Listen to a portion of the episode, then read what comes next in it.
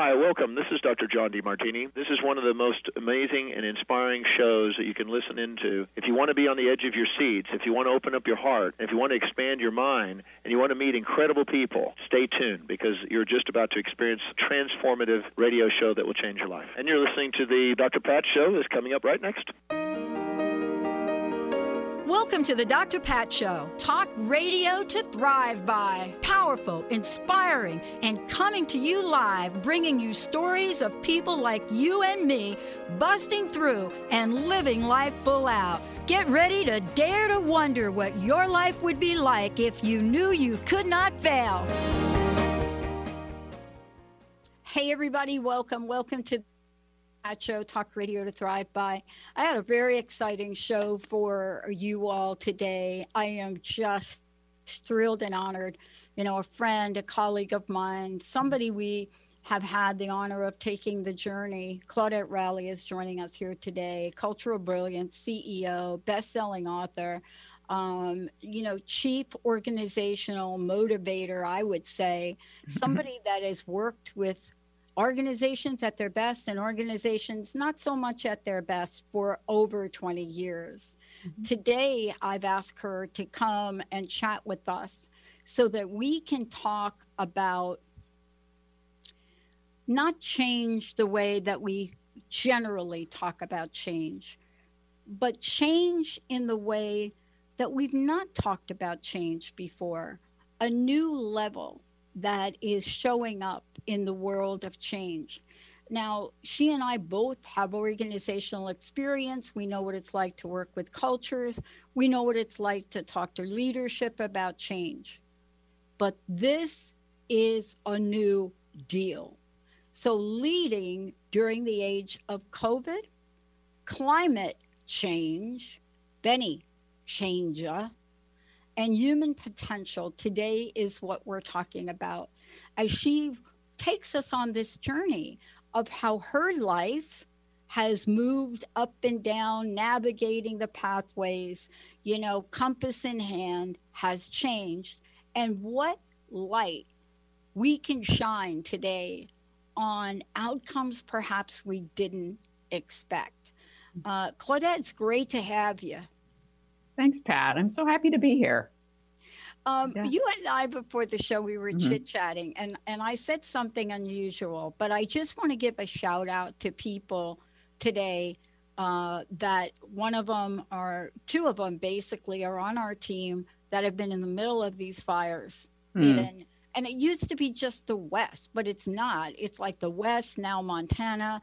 So, folks that have really been out there and, uh, we just want people to be safe. Shout out to Bonnie. I know this was tough for Bonnie, one of our folks, mm-hmm. um, but it is part of our conversation today. It absolutely is. It absolutely is, right? Yeah. It's part of the changing conversation. I think in the in in the conversations I'm having, I'm noticing there's more reality, right? Like we can't just skip over some of these things anymore because they're extreme. And I, I want to say this um, I've seen a lot of things in the past three plus years mm-hmm. that I thought I had seen it all. But mm-hmm. I'm seeing some things now that makes me accelerate my own personal growth mm. because mm. we're living in a different time and a different place.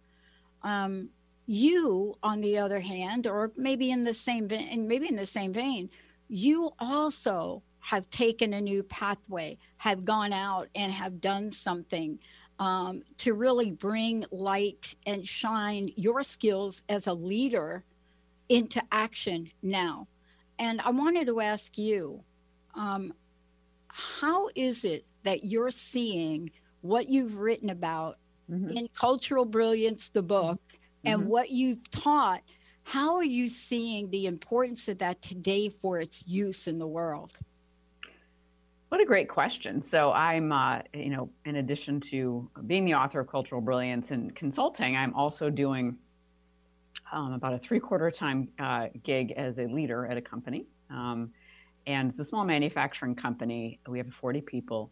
Um, so I've, yeah, I gotten on you know boots on the ground real world experience of helping to transform this culture and now help lead it through this covid-19 era um, so you know what i found is that the importance of culture cannot be overstated. You know what i wrote about what i what i've spoken about what i've consulted about um, when you bring it to life as a leader of a company and you're really responsible for for people you see the importance of it right? And one of the things that um, when covid when COVID started and we were able to determine we were an essential business and that we would stay open, you know, we said to the company, let's have this bring out the best in us, not the worst in us. Right.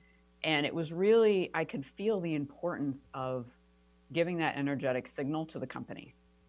Right. Because of course people are terrified. We don't know what this is. We don't know if we're staying open. We don't know if we're getting sick. We don't know, you know, I mean, there are all these questions. No one's ever been here before. Yeah. So um, it really just the the the reality of having a solid culture, continuing to build on it, and really signaling to people what direction we were heading in, I mean, it was incredibly important. You yeah. could feel people galvanize around it. Yeah. And you know what? You nailed something, and I want to just stay with it for a minute because we say these things and they roll off our tongues. But let's mm-hmm. break down what you just said because each of them has such an important important leadership piece. Mm-hmm. You know, myself, uh, you, we are in positions where we had to determine what company, what are we? I had to go to three attorneys and two accountants to get a consensus that we were an essential company. Mm-hmm. And so it really, I mean, people think, well, why couldn't you figure that out for yourself? Well, we could. But, you know, in the world we live in, we were on unsure footing. Mm-hmm. Check, double check, triple check, mm-hmm. out of the gate. But then when we did, we were faced with some decisions that, I mean, I've had to make decisions, but I think these were some of the toughest mm. for me. Mm-hmm. Whether to keep people, not keep people, redirect the business, do a different line of business. Mm-hmm. Have you been facing the same things? Not quite as much as a lot of other businesses have um, and that's only out of sheer luck. Um, and that's because that's because we make a product that supplies the medical device industry and the defense industry, and those companies remain stable and or actually increase their orders in the medical device side. So so because of that, we didn't have to face the same. Um, you know, I know, like you said, a lot of people have had to come up with new business lines or redirect their entire business. So we, we weren't faced with that as much. We have grappled with our supply chain issues, which make a lot of sense, right? And scrambling right. around that. Yeah. Right.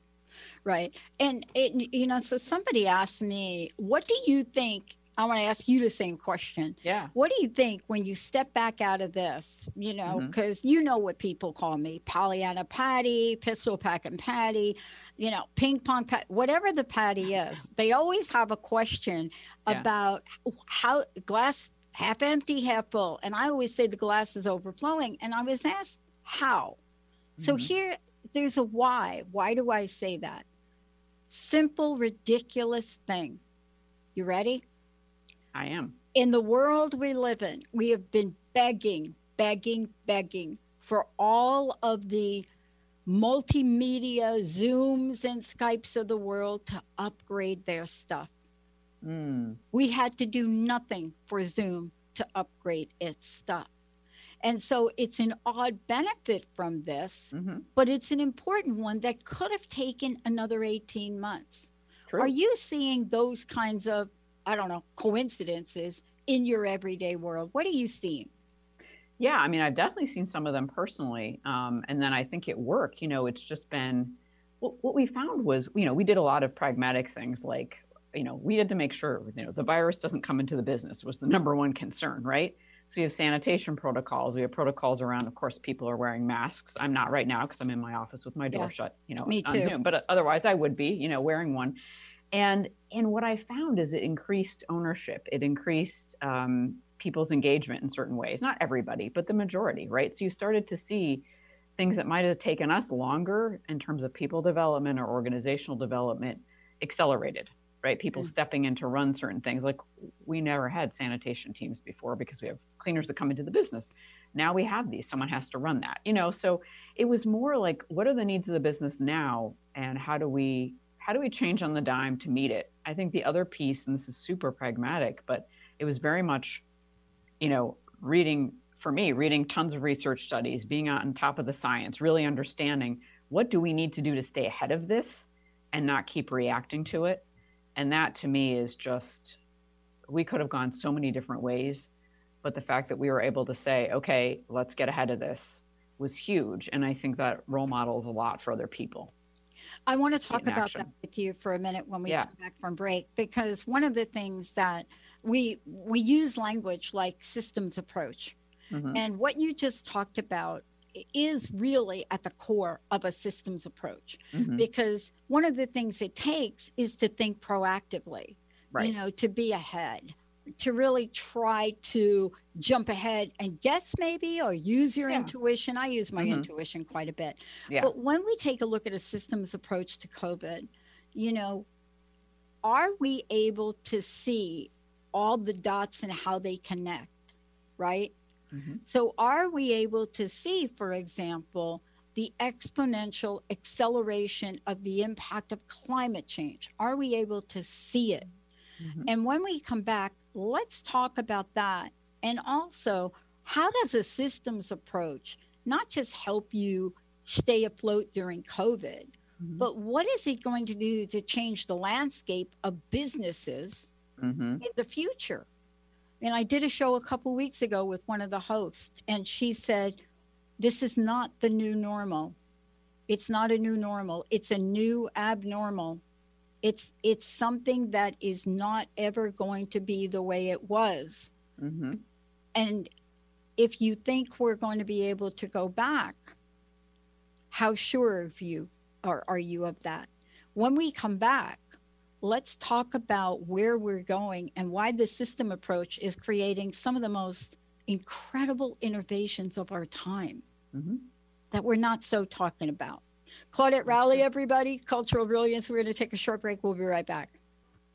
Join the new earth on the Cornelia Stephanie Show. Tune in each month as Cornelia takes listeners on an odyssey of higher consciousness to inspire, educate, and empower. Cornelia Stephanie is a spiritual teacher, passionate speaker, published author, and founder of the Empower Network. Cornelia guides people on the path of self healing, peace, and liberation. For more information, go to corneliastephanie.com. Hi, I'm Laura Meeks, and the most common problem that my clients face is all work and no play. This is why I created Fly High Living. I help you develop a balanced life plan and guide you to a place where you love to wake up in the morning. Call 888 666 1570 or go to flyhighliving.com to sign up for the four week Flight Plan for Life course. Healing has a ripple effect. One person's healing affects everyone around them. This is where the power of sharing our stories can be so important. Tune in to Playing on the Edge Radio with Megan Edge each month on Transformation Talk Radio as Megan provides you with ways of sustaining radical and powerful changes in your life. Enact the power of radical change. To find out more about Megan Edge, visit her website at meganedge.ca.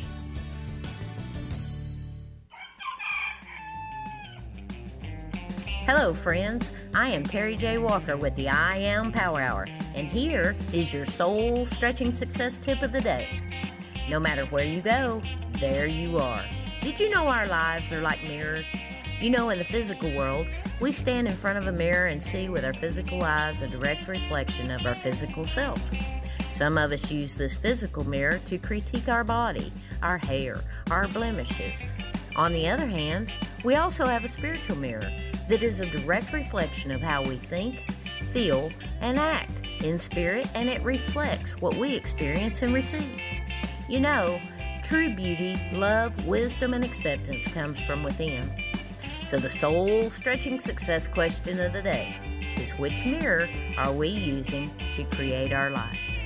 I hope you have a wonderful day filled with love, light, and beauty. See you next time. Tune in to The Jen Royster Show, intuitive guidance to inspire your life, each Thursday at 8 a.m. Pacific and 11 a.m. Eastern on TransformationTalkRadio.com. This amazing show is an inspirational hour that will take you on an epic metaphysical journey to discover the spiritual approach to life's greatest challenges. Dr. Jen is an internationally known intuitive counselor, spiritual teacher, and energy healer. Call in for intuitive readings and visit jenroyster.com for more information. Hey everybody, welcome back. It's so great to have all of you tune us in and turn us on. I'm so I'm so thrilled to be checking in with Claudette, Claudette Rowley. Of course, she is the CEO of Culture Brilliance. She has written the book Culture Brilliance. And so we're kind of talking about it today. But there it's really clear to me, Claudette, that you know, when you wrote the book and started to put, you know, pen to paper, mm-hmm. you were light years ahead in the mm. conversation mm. about this. I mean, it's really clear to me mm-hmm. light years ahead. And I want to zoom in on something very specific. Um, of course, we're going to talk about a systems approach to COVID, mm-hmm. but right. you have something in the book that many people don't have in the book. It's so innovative that a lot of times when people read it, they don't quite get what you mm-hmm. mean. And that is the idea of using a systems approach, but making sure that you have an adaptogen nature Mm. Mm-hmm. Those yeah. organizations that have an adaptogen nature might make it here. Yeah. Tell us yeah. about how you look at COVID, climate, economy, mm-hmm. all of this. Um, and by the way, I don't think the political uh, scenario is out of the picture either. I mean, it's like everything is coming together in what my friend calls a perfect storm. Uh, and I'm not sure how perfect it is. But how do you look at this from a systems approach? Yeah. I would say that it's not perfect, right? No, not a perfect no. storm. Um, a storm we don't want to be in, but since we are, right? Yeah. The, you know, when we see all these systems breaking down, right? Health, political, you know, the environmental piece, et cetera. But I, you know, I think of a, a systems approach, and you mentioned adaptogen. You know, adaptogens are things that help people and systems return to health. Um, so if you have an adaptogen organization, it's going to be able to have a culture that snaps it back, right? As a colleague of mine calls it elasticity, right? You can something bad can happen and you can snap back into shape and not fall apart for more than a little bit, right? But I think of, you know, when I think of COVID, I think of climate change, I think of our economic recovery and everything else that's going on. You know, the systems I see at play are equality, relationships, and justice. It's these really big systems, right? because we saw, you know, as, as most of us have heard, if we've kept up with COVID, we see the inequality there, right? Lack of access to health care, people with more pre-existing conditions had lack of access to health care, et cetera, right? So they're already more likely to get COVID in some cases or, or die or have, you know, severe consequences than those of us who have had the luxury of having better health care um, and fewer pre-existing conditions. We see, you know, the equality piece with Black Lives Matter, right? And other folks who have been fighting for equality in the US for a really long time and just relationships in general, right? How do we? Um, someone I've been doing some work with said, you know, you can't have peace on the planet without fixing how we relate to each other. Mm-hmm. And I was like, wow, that's actually really true, right? How do you yeah. how do you handle climate change really well without people just being able to say, hey, we're all connected, yeah, and live that way, right? So I see the systems pieces. You could you could look at the systems in kind of a micro pragmatic way, or this really macro huge way, right? Mm-hmm. That we have equality issues and justice issues that drive a lot of this. Yeah, absolutely. And one of the things that you know I want to I, I want to just echo in what you said really is that just because it seems we have not had unrest or that everything mm-hmm. was okay just because it seems like that, isn't this a model that we look at in organizations when we talk about culture that we only are seeing the tip of the iceberg? Yeah. Um, but now we're starting to see more and more of the iceberg. You know, do you think that a crisis or crises that we're going through that threaten the very livelihood and lives of people, mm-hmm. um, do you think they um, actually reveal the emotional truth that people are experiencing? I think so. I think because it, you know, whether we're looking at a society, organ, which are both cultural, right, nor societal or something in an organization, it may seem like you said that things are okay, but then there'll be that something that opens it up. Something happened to me yesterday on Friday at work actually, or something someone said something. I was like, oh, okay, we have something we have to look into, you know. um, and I thought everything was fine because it looked fine, uh, and and I'm pretty tuned in. So that happens, yeah. When you see the unrest, when you see like the, people are revealing their emotional truths. I think you said that really well. This is how they've been living. They've had to survive in a or in a, in a certain kind of culture. Just you know, and now there's at a point. I mean, everything has a tipping point. Yeah. You know? I mean, yeah. Um, one of the things that I, I, was looking at something, I have a friend of mine that's in the uh, sports casting business. And uh, both the the Seattle Seahawks played, and of course, there's nobody in the stands. Right. And the Seattle Mariners are playing very, very well. And so my friend kind of joked and said, "Hey, maybe you guys should never fill the uh, stadiums with people because of the way these two teams are playing. But mm-hmm. then he said something interesting to me, and it struck a moral question for me. Mm. Here's what it was. He sent me a picture of the Athletics and Mariners double header game that was mm-hmm. played, I think, Betty, what, yesterday or last night? And the smoke in the air was so I mean, honestly, I don't know how these folks could see. It was mm. so bad. Mm. And I asked myself this question yeah, it's sports. Yeah, they're out there. But I mean, there was something wrong with in my thinking. There was something off for me mm. where I was thinking, how are these guys out there breathing? Right. You know, how are they even breathing? And I said to my buddy, hey, you know, is are, are the players, okay, how are they breathing? His answer was, there is no breathing in, in professional sports. And I said, oh, okay. But we are really at the, if it's not obvious enough that there's something going on with the climate, I don't know what it's going to take. And I want to ask you about that from a systems approach, because I know you've talked about this. Mm-hmm. Is, are we beyond the wake up call here? I, I don't know. I don't think we're I don't think you're ever we're ever beyond the wake up call, right? I mean, scientifically there can be there might I'm sure there are points of no return already in place in certain ways, right? Yeah. But I also believe humans adapt really well when they put their minds to it. Um, and like you said about you know different we were um, during our break, right, talking about different innovations, how to handle things. So I think no, I don't think we're beyond the wake up call. Um, I think you know one as I've thought about climate change and, and politics and other things, it strikes me that I think for some folks, the reality of what's occurring is so scary. Yeah. That they're coming up with alternative realities um, yeah. in their mind or something. Just by that, I mean something else to believe in, right? They'll believe in something different because it's easier or it, it aligns with their um, belief system or their values. And it, it makes it very difficult then to move certain things forward. You know what I'm really struck by, and you fit into this category. I'm really struck by um, families and mm-hmm. how, mm-hmm. and we're not, we're really not talking about this enough, Claudette. Mm. We're, I'm really struck by how families have gone to extraordinary lengths to adapt. Mm-hmm. And not all families have. I mean, believe right. it or not, not everybody has internet, high speed internet. Their children are not going to learn online. No. That's not everywhere, right? Mm-hmm.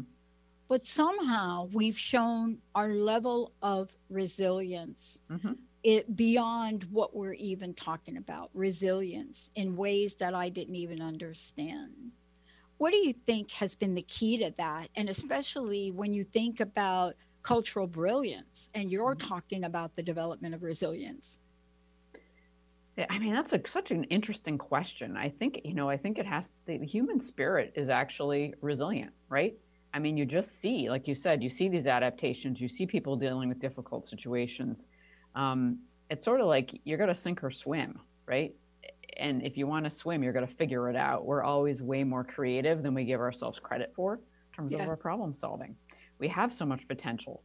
Um, it's the people that are sinking that really, you know, keep me up at night um, because they didn't they don't have enough food right they don't have a job they're already you know they were already or they were already compromised to begin with in some way um, and what's happening to their children and we're actually doing a food drive at work yeah right now because that New Hampshire, where our company is, had a 57% increase in food insecurity. Yep. Due to COVID. Yeah. 20, 21% of children don't have enough to eat right now, which to me is unconscionable. Unconscionable. So, you know, I, I think it's I think one of the great wake up calls too is is and it's something I think about a lot is at times before when maybe helping other people seemed optional, it's not optional now. No, it's not. If you have a heart, right? You're like, what can we do? How, what can we possibly do to make a difference here? Yeah, I I think you're right. And part of this too is figuring out where you can plug yourself in. I want to talk to you about that when we come back from break. Claudette Rowley joining me here today. Please go to culturalbrilliance.com. Also, you'll see a copy of her book, Cultural Brilliance. When we come back, you know, let's talk about how do you keep your engine fueled and refueled as you Mm. make your way through these days. And is Claudette really seeing a new leadership model? Is something else emerging? Or does something else need to emerge? Let's take a short break, everybody. We'll be right back with my very, very special guest, Claudette Rowley. We'll be back. Hi, everyone. I'm the host of Nothing But Now Mindful Living with Dr. Mary Angela McGuire on Transformation Talk Radio. I share ideas, insights, and tools you can use to release yourself from fearful and negative thinking and live from a place of clarity and confidence. Please join me in each show where we challenge ourselves to change together. Please go to my website, McGuireLifeCoach.com. That's McGuireLifeCoach.com. See you next time. Welcome to the Dr. Pat Show, Talk Radio to Thrive By. I am so thrilled to be talking to all of you. We have got talk radio for all ready and willing and able to accept all of the abundance you can muster up in your life? Check us out, the drpatshow.com, transformationtalkradio.com, transformationradio.fm. Oh my goodness. A word of caution if you prefer the status quo and you are not interested in improving every aspect of your life, this book will trigger the shift out of you. The Truth is Funny Shift Happens is available now. Author Colette Steffen brings the powerful knowledge and life changing energy and empowerment from the radio airwaves to the pages of her new book. To get your copy in paperback or ebook, visit thetruthisfunny.com today. The Truth is Funny Shift Happens with Colette Marie Steffen is excited to welcome Karen Benton as a monthly guest host. Tune in on the third Wednesday of each month at 8 a.m. Pacific Time to regain confidence and trust in your capacity to create change in your life, your health, your family, and your well being. Karen Benton is a mother, nurse practitioner, certified body talk practitioner, Franklin Method instructor, and owner of Limitless Living LLC. For more information about Karen, visit KarenBenton.com. The vibration of change, that magical place where life shifts from struggle to ease, from stagnation to forward movement, from old ways of being to new ways of becoming. If you're like I am, it can be rather elusive to get there, but when you are in it, you feel it down to your very core, don't you? And it can positively affect everything in your life, from your relationships to your health and well being, from your career path to your abundance from the quality of that inner connection to the fullness of your self expression. On the Christine Upchurch Show, we explore ways to get into that vibration of change with experts in the fields of consciousness, psychology, spirituality, health, healing, and science. Join me, Christine Upchurch, every Friday at 11 a.m. Pacific Time, 2 p.m. Eastern Time on KKNW AM 1150 and Transformation Talk Radio, and learn new ways to step into your vibration of change. Hey, everybody, welcome back. Culturalbrilliance.com. Check it out. Claudette Rowley joining me here today. You know, thank you, Claudette, for coming back and chatting with us because we are talking about leading during the age of COVID, climate change, human potential, all of the above. And, you know, we were talking, you know, at the break about how decisions show up Mm-hmm. for, for each of us personally. I've had a bunch of friends that have made some decisions they wouldn't have normally made Mhm. had they stayed in their jobs. You know, most of the companies have said, we don't know if we're going to bring you back. We're Right. not sure what we're going to do with that. So Mhm. people have made changes accordingly. Mhm. The thing that I'm struck by is the word empowerment. Mm. hmm because how does COVID 19, climate change, all of these factors coming together, the political climate, whatever that is, how do you think that they've instilled a new sense of empowerment in people, even if they don't like the word, don't say the word? hmm How has that happened? Because I know this is something you're involved with. Yeah, I think, you know, as you were asking that question, what struck me is I think for some people it snapped the, snapped them out of some complacency. And, you know, when that happens, you can you can choose to create a life that really works for you. And that's part of resilience, I think, right? So even in these circumstances that aren't ideal, how can I create a life that really works for me? And that requires knowing yourself, right? And being and getting some empowerment. Um, you know, I heard this great definition of empowerment recently, which was empowerment is the opposite of blame. The blame is the most disempowered state you can possibly be in. When Yeah. you're empowered, you've taken full responsibility for creating your life within the circumstances you have, right? So to me, you know, I think we have it's that whole chaos and crisis versus opportunity situation. How do you want to make the best of what's going on, right? Given again, given the circumstances. you know eh, eh, this is the interesting dynamic of blame because if you're in the energy of blame you're not in the energy of possibilities. Right. you've literally shut the door on that. You have. you know because you're looking at who am i going to blame you? Am i going to blame the the board of directors? Am i going to blame blame the board of education? Maybe let's blame the pta whatever that is you're looking for a place to drop that blame in. Mhm. until you get to the place where you've run out of you've run out of options of blame. And sometimes that's enough but the idea and i love that definition you shared the idea is how do each of us claudette how do we each take our own piece of responsibility for where we are today and i'm not just saying just with the fires i mean the whole lot of it Yeah. how do we get to take our piece of responsibility without adapting a self-loathing Mm-hmm. Mm-hmm. Great Conversation. question. yeah Yeah. Yeah. I think the self loathing would be probably the worst choice. One of the worst choices someone could make. yeah Um, I think it's looking, you know, if you, I've, I've been fortunate to be able to look at some decisions I made in the last year or two, and they actually set me up um, in a really good position right now during COVID, which I, of course, had no idea was ha- going to be coming, right? right But when I look back on those decisions, a lot of them had to do with really understanding what was important to me and taking some risks. Um, and most of them panned out well. So I think that is, you know, so using your intuition, understanding what you really want and need, and taking some risks um, are huge to this, are huge to being empowered. Uh, so versus self loathing or self criticism or all of that, which doesn't really help you. Here I am today. This is where I'd really like to get to, right? What do we need to do? Um, and I think that, and the other piece of it, if you're fortunate like me, um, to be, you know, to have a job right now, right, and to be healthy, looking for opportunities to contribute, right. So it's I mentioned the food drive. The other thing I've gotten involved with is um, a place called um, the Empowerment Institute uh, that is launching initiative for peace on Earth by 2030. yeah Uh, peace2030.earth is the website um, by David Gershon, who's a noted consultant and author in the social change arena. And uh, it's really, really interesting work. And it has to do with embodying um, seven different principles. And so you, you know, that's something I feel completely drawn to and called to. So like what are what is everyone called to, right? What do you feel called to if you have a job right now and you're healthy?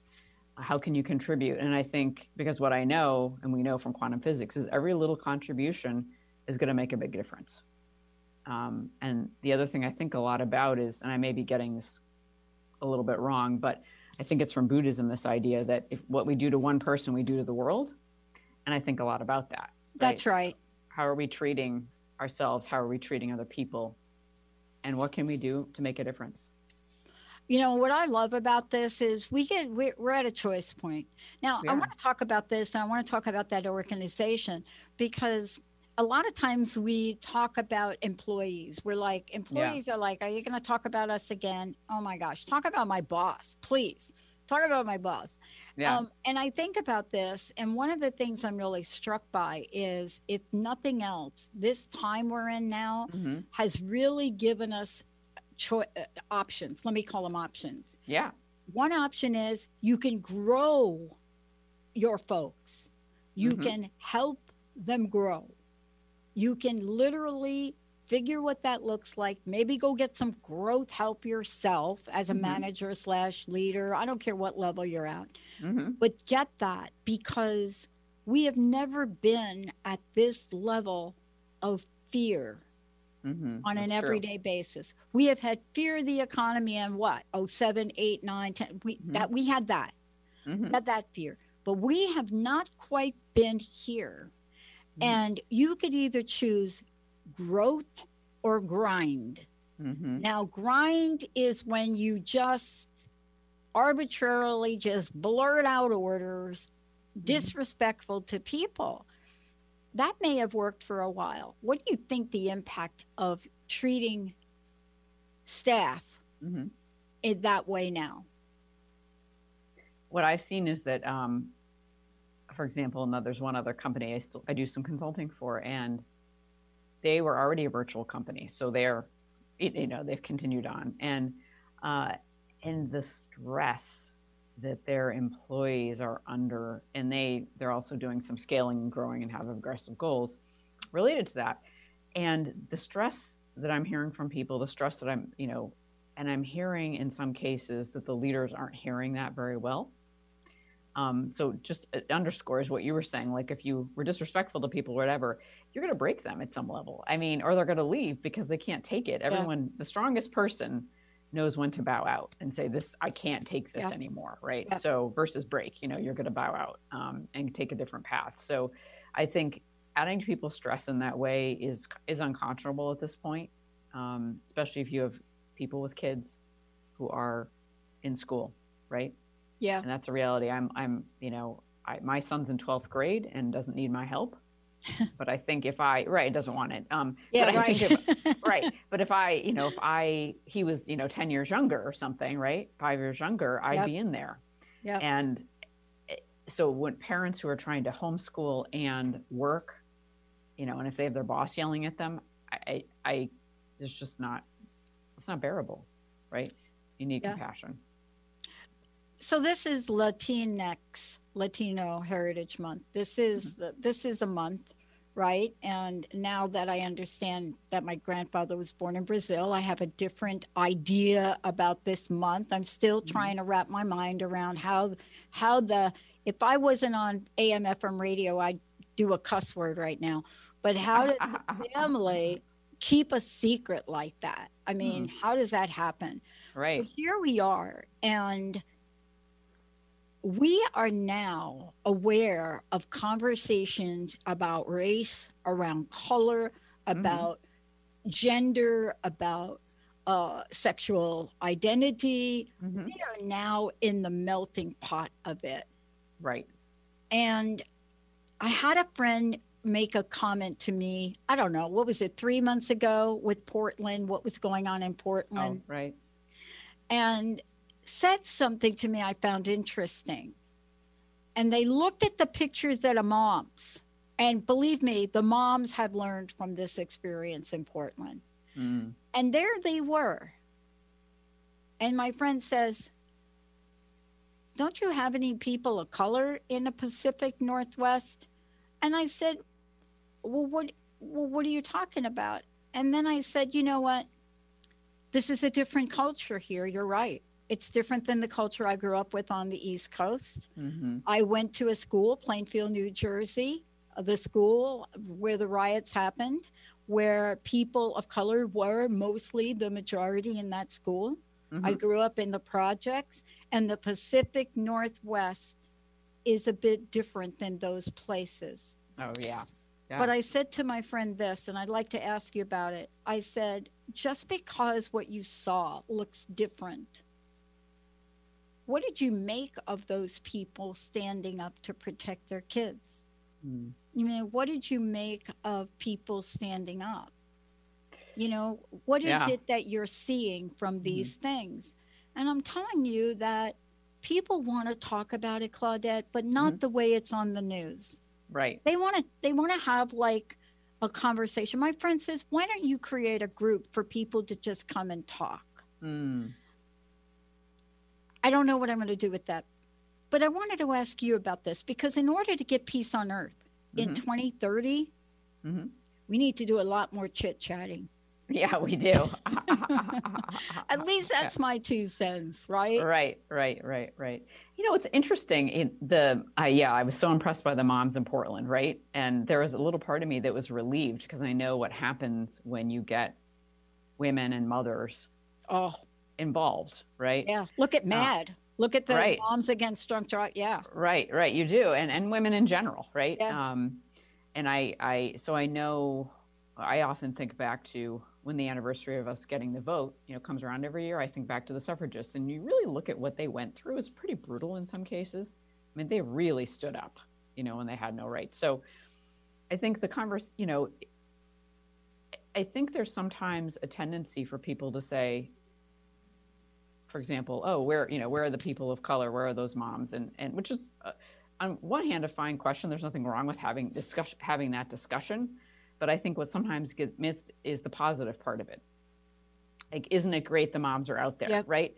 Like we're so um, it gets so divisive so quickly Yep. that in a way it sort of it, it mutes us from getting into the really important topics and the really important issues and i'd rather have a conversation that talks about the truth of what's going on what's positive and great about it and what's not so positive and great about it and what do we need to change um, and i think those conversations will get us a lot further Well, I want to talk to you about this when we come back because, uh, and maybe we'll just go ahead and skip the break for now, everybody, because I love Peace on Earth by 2030. And I want to hear more about that, right?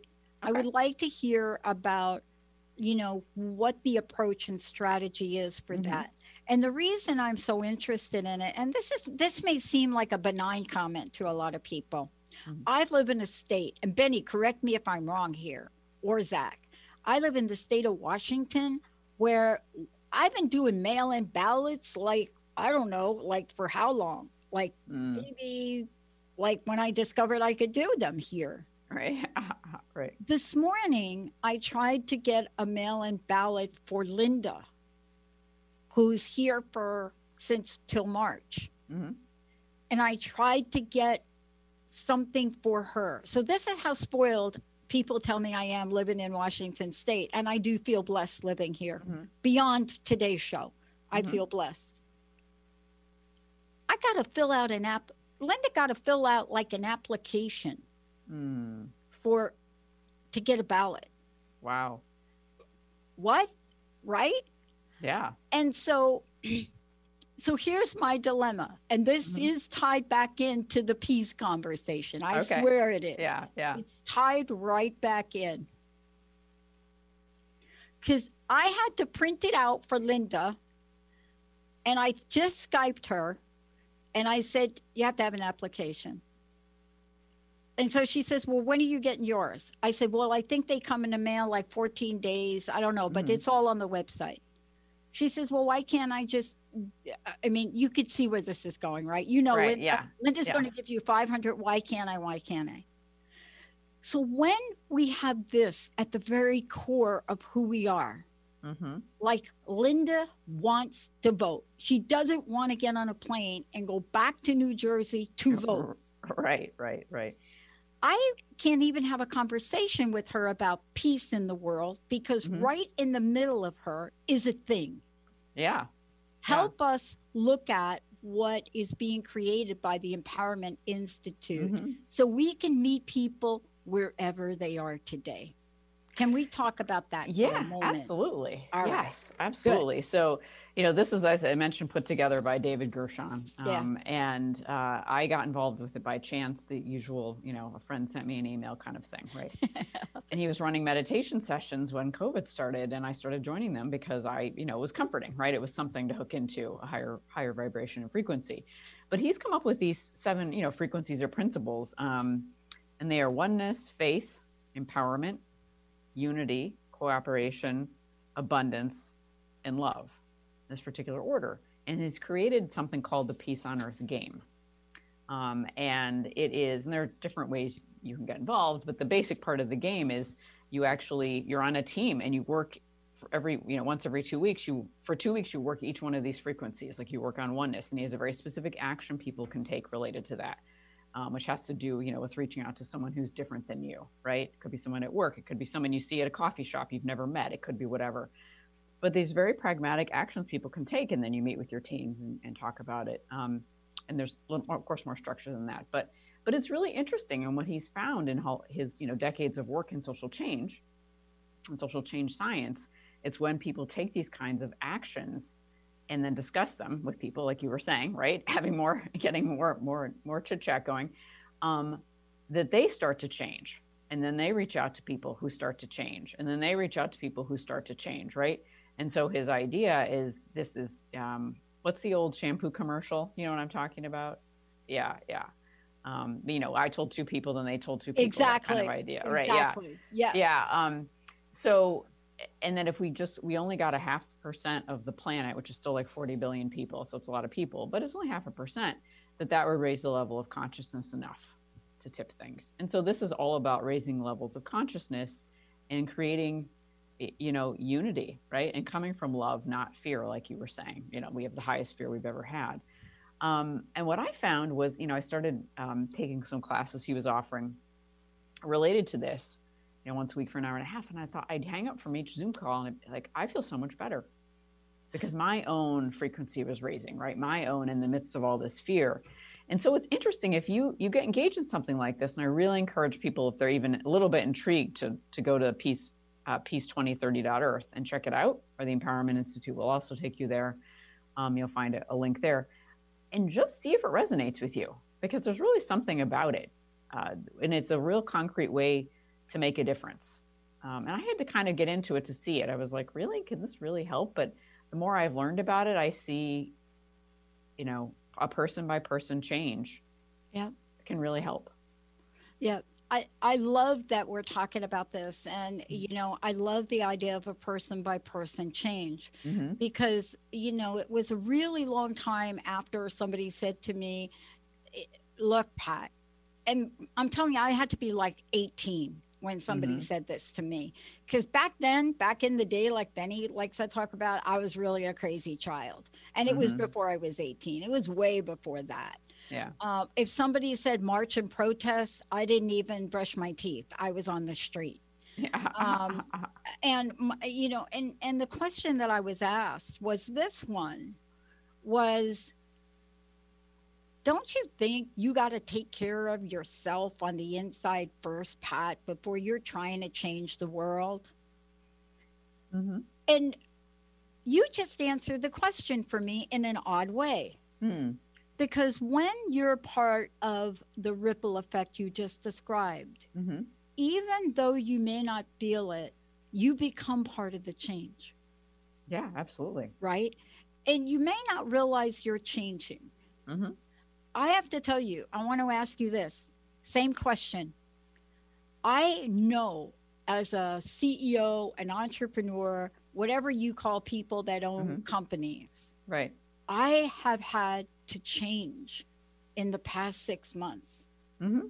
I didn't know I was changing, mm-hmm. but I've had to change the way that I'm managing people, how we're mm-hmm. structuring the company. But I didn't wake up, Claudette, and say, I think I have to change. Right. How has this been changing you?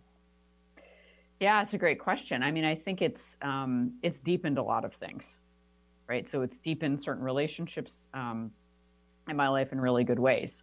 You know, when COVID started, I'm in the Boston area, and we, of course, Massachusetts had to shut down. Um, so wasn't going to work, which I could do. I wasn't really going anywhere else. Um, I, you know, my I thought to myself, how do I make sure I don't get depressed? I'm not a homebody. I'm not an out and about kind of person, right? And so I had to dig really deep and get engaged in some like creative endeavors and some follow some threads that I've been interested in for a really long time. Um, professionally, I think the changes are even more truth telling, even more standing up, you know, and figuring out every time I hold back from saying, you know, I really think we need to do this for the company, we need to address this or that, it backfired when I didn't say it, when I didn't speak it. Um, so I think it's continue for me. It's the continuation of pushing that particular edge and boundary. You know, times when I just want to be like, oh well, you know, it's not that big of a deal. It is a big deal, right? and keep rising, you know, rising up to that occasion. Yeah, yeah. Uh, you know, and uh, I'm finding something else. I want to ask you about this because a lot of times when you go into organizations, as you have as a consultant, as I have as a consultant, you know, you don't work in the detail of things. Okay. You, they bring you in, you get some detail, but rarely, unless you really get down in the weeds with people, which both of us have. Yeah. You rarely get to feel what's going on in people's hearts, Mhm. right? Right. But once you get a taste of that, you're forever changed. And you write books like Cultural Brilliance. As Mm. you look back now on Mhm. cultural brilliance and writing it, Mhm. right? Right. What might you change in your next edition if there is one? I know I got three minutes left, and I ask you that question. Uh, yeah. What would I change? no. I think there's something, uh, you know, this is way off the top of my head. Um, but I think, I think there's something about um, understanding the ups and downs of systems change. So, um, and I think I, there's on, the only way I would have known that is going through some of these experiences, right? Because we see kind of this expansion and then we see, we change one thing and we're like, oh, well, this had an impact over here we weren't aware of on a certain group of people. So now we need to change, now we need to address that, right? Yep. So there is a, a wobbliness to it. I think even when you're doing it with great intentions and doing it with skill, Yeah. um, I think the other thing I would emphasize in another edition would be um, that this does take a lot of stamina as a leader. You know, it, it does, and a lot of education, a lot of coaching, a lot of right, making sure you have the support you need. Um, and I think it's during COVID, one thing I've noticed in some leaders is when they're not managing their stress well, which I totally have compassion for, they're not making very good decisions No, right. I know and that. and it's really hard to manage stress right now but it has it almost in a weird way has to be your number one priority as a leader so that you can think clearly You know what? I got to tell you, uh, first of all, I want to thank you for today. And really, Thank it's you. great to check in with you. And, and I will make sure we stay in connection to see how things evolve. But I'm really struck by a couple of things. One is, you know, having worked with you and learned from you, um, all of the things that went into the book and to went into the body of work of cultural brilliance um, I'm reminded of and have put to use to Mhm. really navigate these waters with these 15 foot waves that come in. Mhm. Um, especially some of the things you talk about with having to understand the big picture, but the impact at an emotional and heart level on the people in your Right. staff. Right Um, and if somebody wants to make sure that there's a six foot mark, you get a piece of tape and you put it on the floor, right right right? yeah Claudette, thank you so much. Uh, you so again, much. last question. What do you want to leave us with today? And, and let folks know how they can get a copy of your book and find out about you.